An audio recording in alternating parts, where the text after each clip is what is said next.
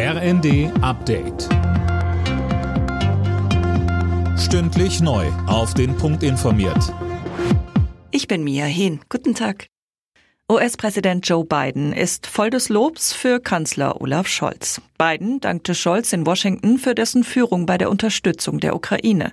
Ob die beiden auch über Handelsfragen und die Subventionspolitik der Amerikaner für ihre eigene Wirtschaft sprachen, wurde nicht mitgeteilt. Ein Thema, das enorm wichtig ist, sagte der Unionsaußenexperte Thorsten Frei bei Welt TV.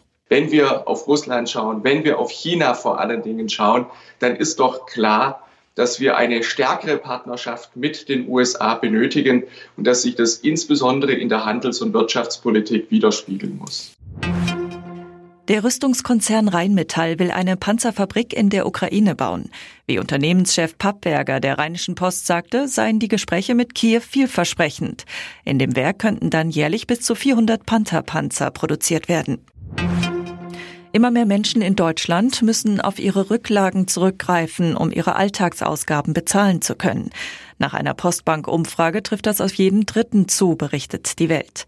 Viele haben aber gar keine Rücklagen. Jeder Sechste sieht sich bereits vor existenziellen Problemen.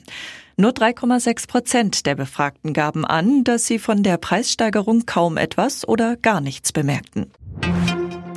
Die Rockband Lord of the Lost vertritt Deutschland beim diesjährigen Eurovision Song Contest.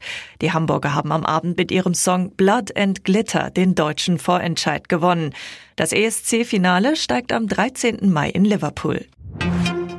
In der Fußball-Bundesliga will der FC Bayern heute Abend zurück an die Tabellenspitze. Die Münchner brauchen dazu einen Sieg beim VfB Stuttgart. Am Nachmittag ist unter anderem der Tabellendritte Union Berlin zu Hause gegen den ersten FC Köln gefragt.